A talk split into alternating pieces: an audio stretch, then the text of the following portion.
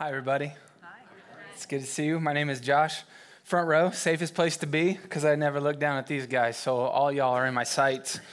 Uh, I work uh, on campus with uh, Christian Student Fellowship. Uh, every time John invites me, I say yes quickly.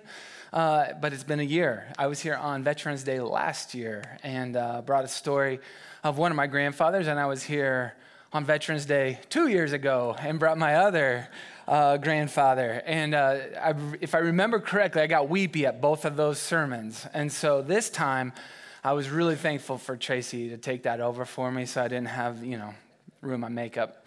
Um, instead, it's, it's uh, not only Veterans Day where we're honoring uh, those who have served, um, but we're also honoring uh, those who have chosen to serve in particular ways with fostering and adoption and here I go again. So here we are, everybody. Um, my hair products are brought to you by the Reynolds girls.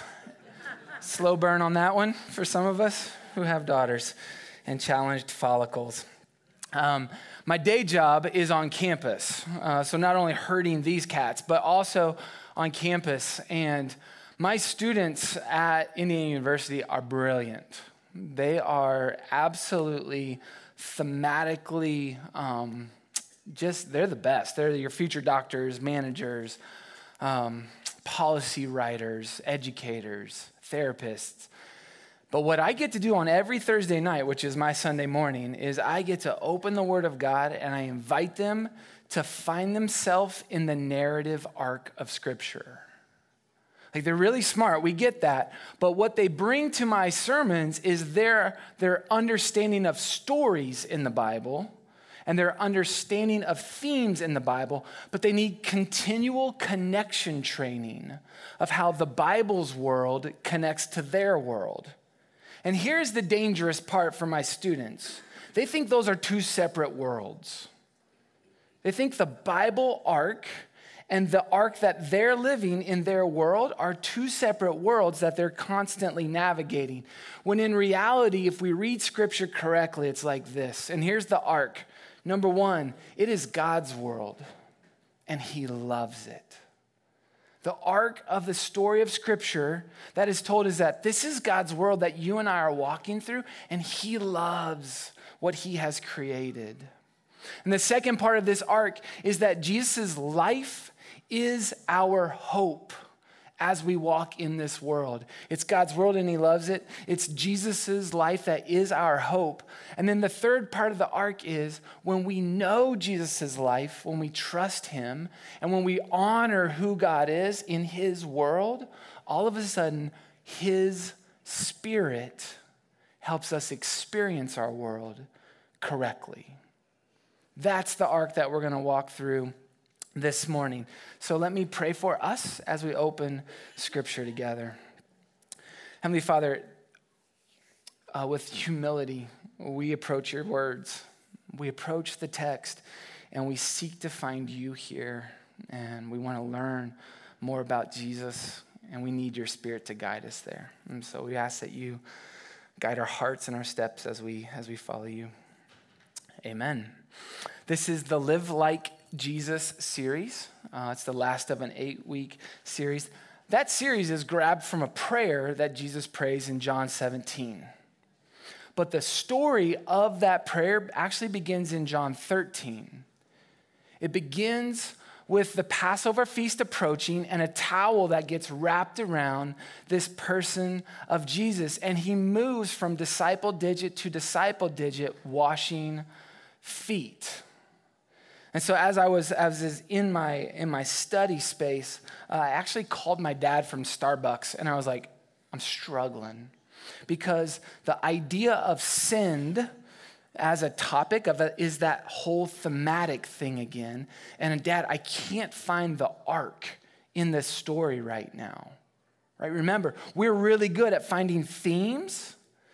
But all of a sudden, sometimes what we need to know is where we fit into the story. And here's what my dad said he said, um, This is a cosmic spotlight on one of the primary tenets of the Christian faith. Well, He didn't say that, but like that's my words of repeating what he said because uh, he made it much more simple. Here's what he said He said, There is inherent dignity every time that we see Jesus bend down and wash another's disciples' feet.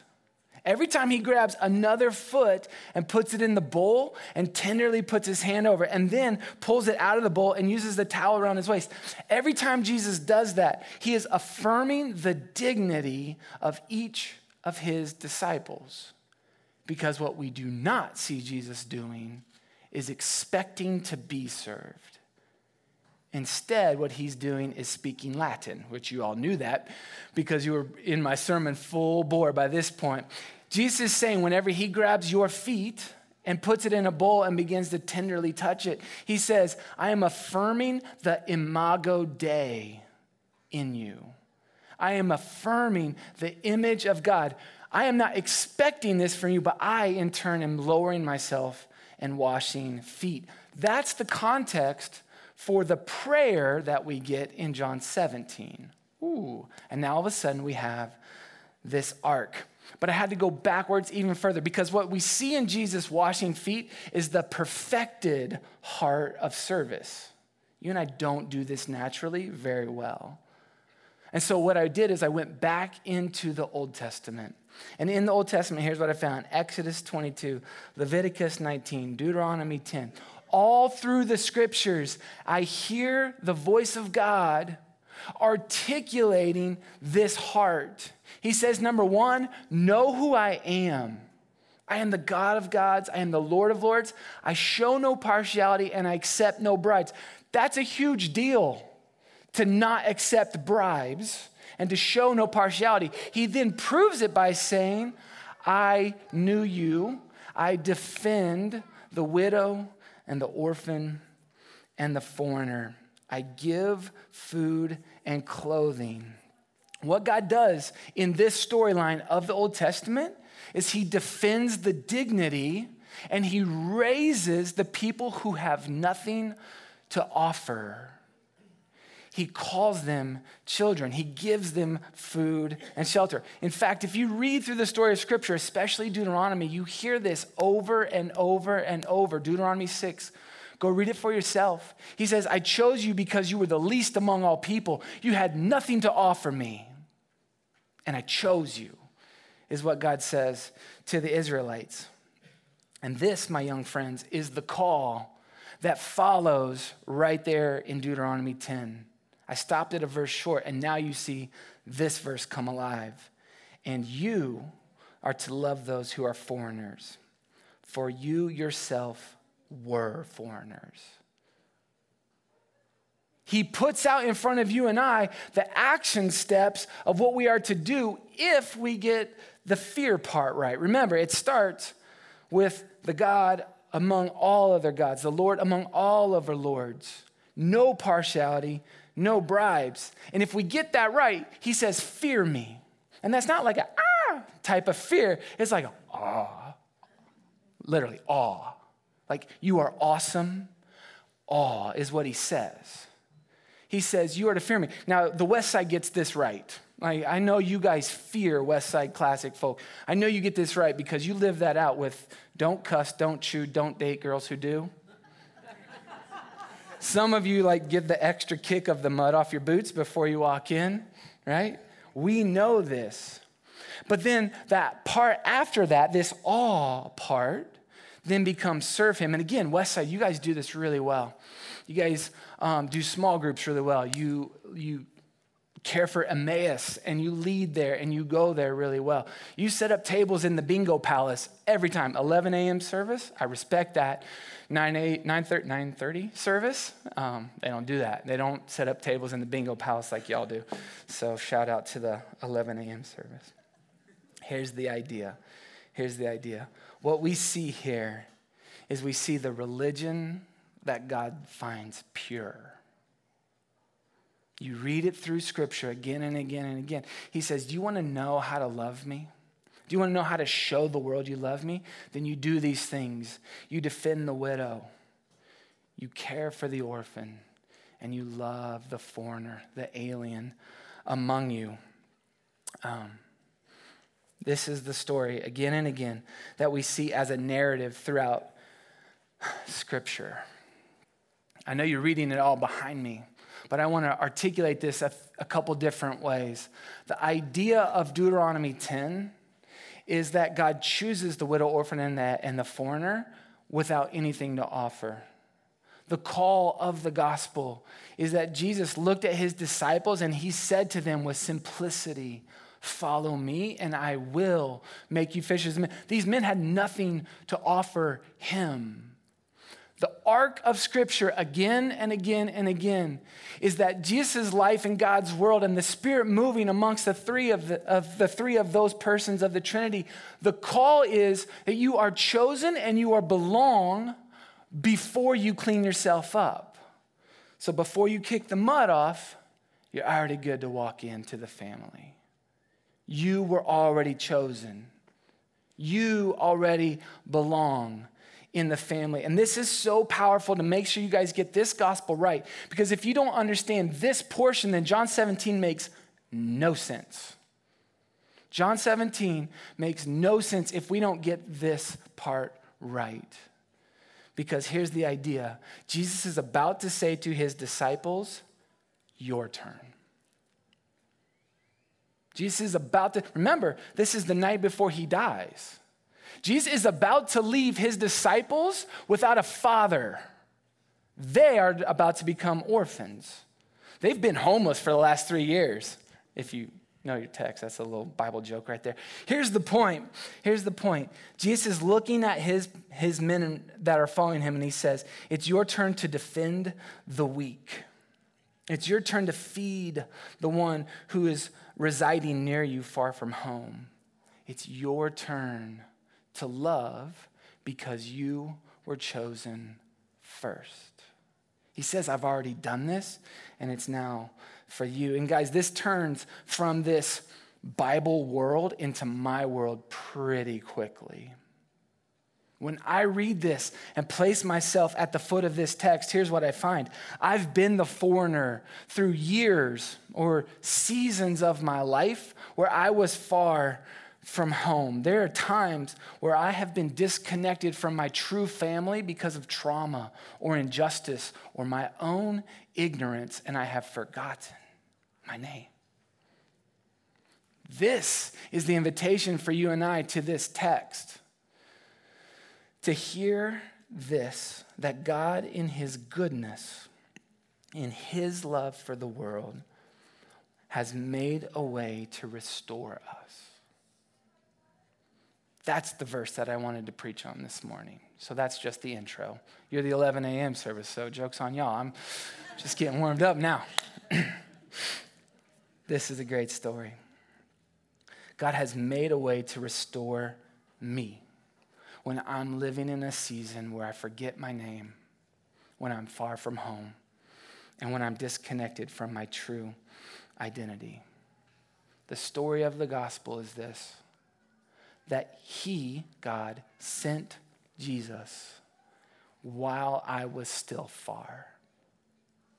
And He said, Josh, you are chosen and you belong without any cleanup of yourself to step into my family. That is beauty.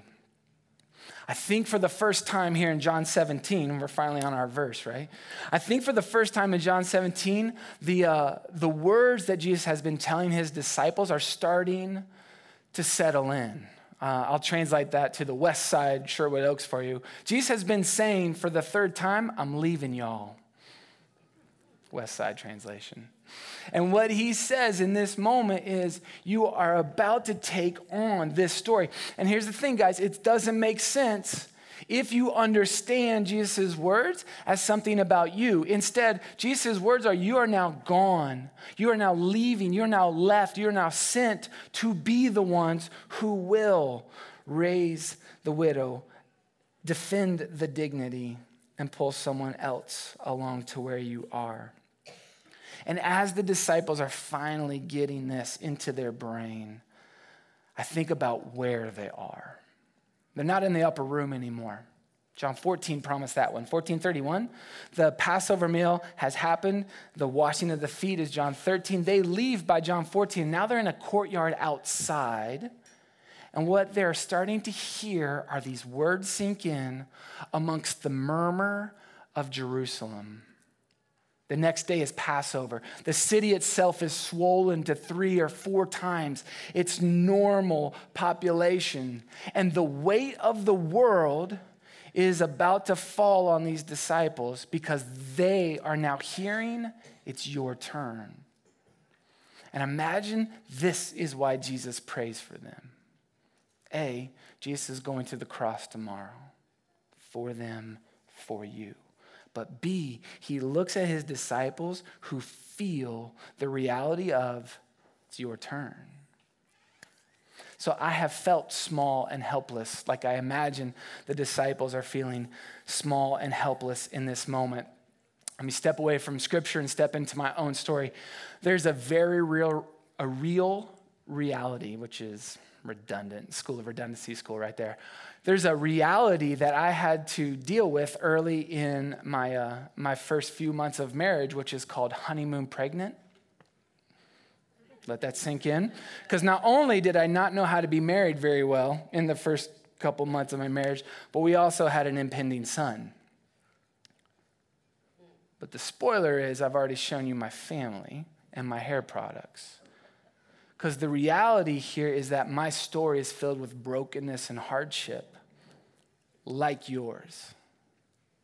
This is where I must have the capacity to take the arc of the Bible and the arc of my world and know how to marry them together because those are not two disconnected pieces. This is me standing in the hardship and the broken of losing a son. This is the hardship of, of understanding how to love a wife that I did not know how to love very well in my first few years, 15 years of marriage. And I'm getting there. Praise Jesus. But the only reason I can say that is because I've got God's Spirit changing who I am and making sense of the hardship in my life. So, very on in marriage, Laura and I realized that adoption might be the pathway to having a family. Um, the good news is lots of tears, lots of prayer, lots of bed rest, and miracle moderns of science. Um, God answered our our prayer for a healthy pregnancy twice. Oh, guys, I want to touch this picture so quickly. Are you ready? We were two girls in by the point where I'm about to touch the picture. And God was very clear that we would now be adopting. So, two healthy pregnancies, praise Jesus. And now God was clear that we were going to be adopting. And so, we didn't make enough money to adopt from China. Kazakhstan was on a long term delayed time frame. Ethiopia went on an adoption freeze. And so some of the people in my church said, Hey, we heard that you're thinking African adoption. Would you consider African American? And Laura and I looked at each other, and Laura said, I've always wanted black woman hair. And so she said, Yes, let's try it. That's a true story. You can ask her about it uh, after, after, after this sermon's over. And then all of a sudden, we heard this call would you consider open adoption? And that was a whole new round of conversation in our world. Uh, and so the paperwork was on our kitchen counter. Uh, and it was that exact Sunday where we had finished it the night before and we were getting ready to turn it in when Emily came up to Laura at church that Sunday morning and said, Laura, we need to talk. And Laura said, You're pregnant. And the Holy Spirit then whispered. And as we're driving home from church that day, Laura begins to tell me the story. Emily came up to me today. I knew that she was pregnant. Then I heard, and I said, No! That's how rumors get started. A youth pastor does not adopt a baby from his own youth group. You guys can do the math on that one. We're not doing uh, that one. And my wife, in her gentle wisdom, said, I'd like you to pray about it. So I did. And here is what I learned that not only had God been preparing our hearts all the way from our honeymoon pregnancy for this moment, but I would be adopting Tyler. and his extended family. I would be adopting Emily and her extended family. And I would be tying my family to their families for the rest of my story. And all of a sudden, I began to walk out in front of my community, in front of the church where I was a leader, and in front of my girls, what it looked like to love the least in the most practical of ways. Now, we told our girls, and they did not care. They just wanted a mannequin to practice their makeup on. And so there is a sweet, sweet part to this story. Friends, as I tell this story and feel what I feel, you all can feel it, right? Here's the thing that is born out of a place of brokenness and hardship.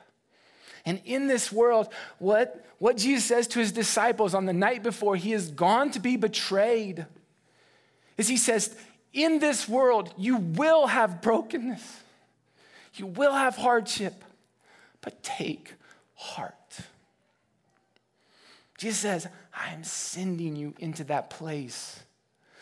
Oh, you guys. And now all of a sudden, as I bring up these emotions and I put them in front of you and you feel it, all of a sudden you start to bring your emotions and your own hardship. And what we start to do is take the story of Scripture and the story of our lives, and we start to hear the promise and the hope that this is God's world and He loves it that Jesus moved through this world with all its brokenness because he loves me. And the promise and the hope of this scripture narrative arc story is that he gives his spirit to you. And he does not take you out of this place, but he walks with you through the brokenness and the hardship.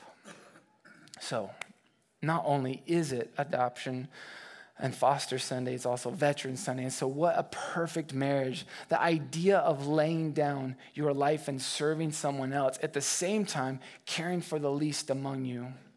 So, if you have adoption as a part of your story, if you have fostering a part of your story, safe families, maybe you give your time or your talent or your treasure to those, would you stand and let us honor you in just the simplest way of applause? Would you stand and say, This is a part of my story?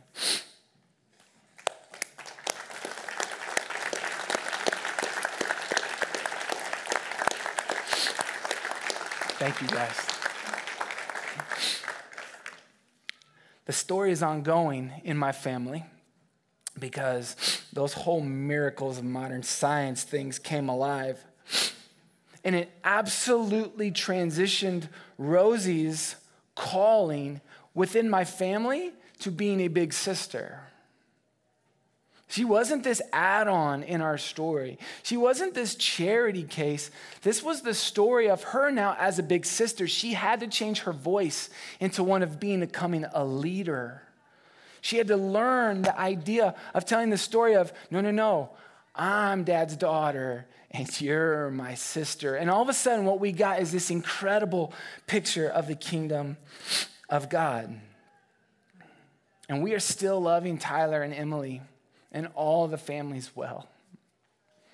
You guys, what I get to live out is the arc that I see in Scripture. We did not choose Tyler and Emily.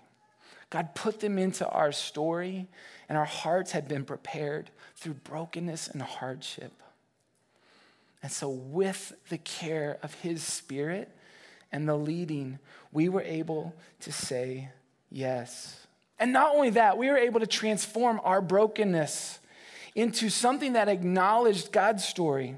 And we get to put that in front of you, and as you guys tell your story and learn what this gospel means, it means that you don't clean yourself up to walk into the family of God. Whatever baggage looks like in your life, you don't fix it before you come. God redeems it and restores you through his son. As you join his family. What could be better to live out than that among those who you walk with? So, just the clarity of this story is that God's world is full of brokenness. and he loves it. And he calls you and I to hold to the gospel that Jesus did not claim his sonship, his godlikeness as something to be held for himself. He cast it aside for you. And because of that act, he invites you in to hear his. It's why we must connect the narrative arc of the story of the Bible with ours. And we must learn how to walk that out daily. Thank you for watching this message from Sherwood Oaks Christian Church.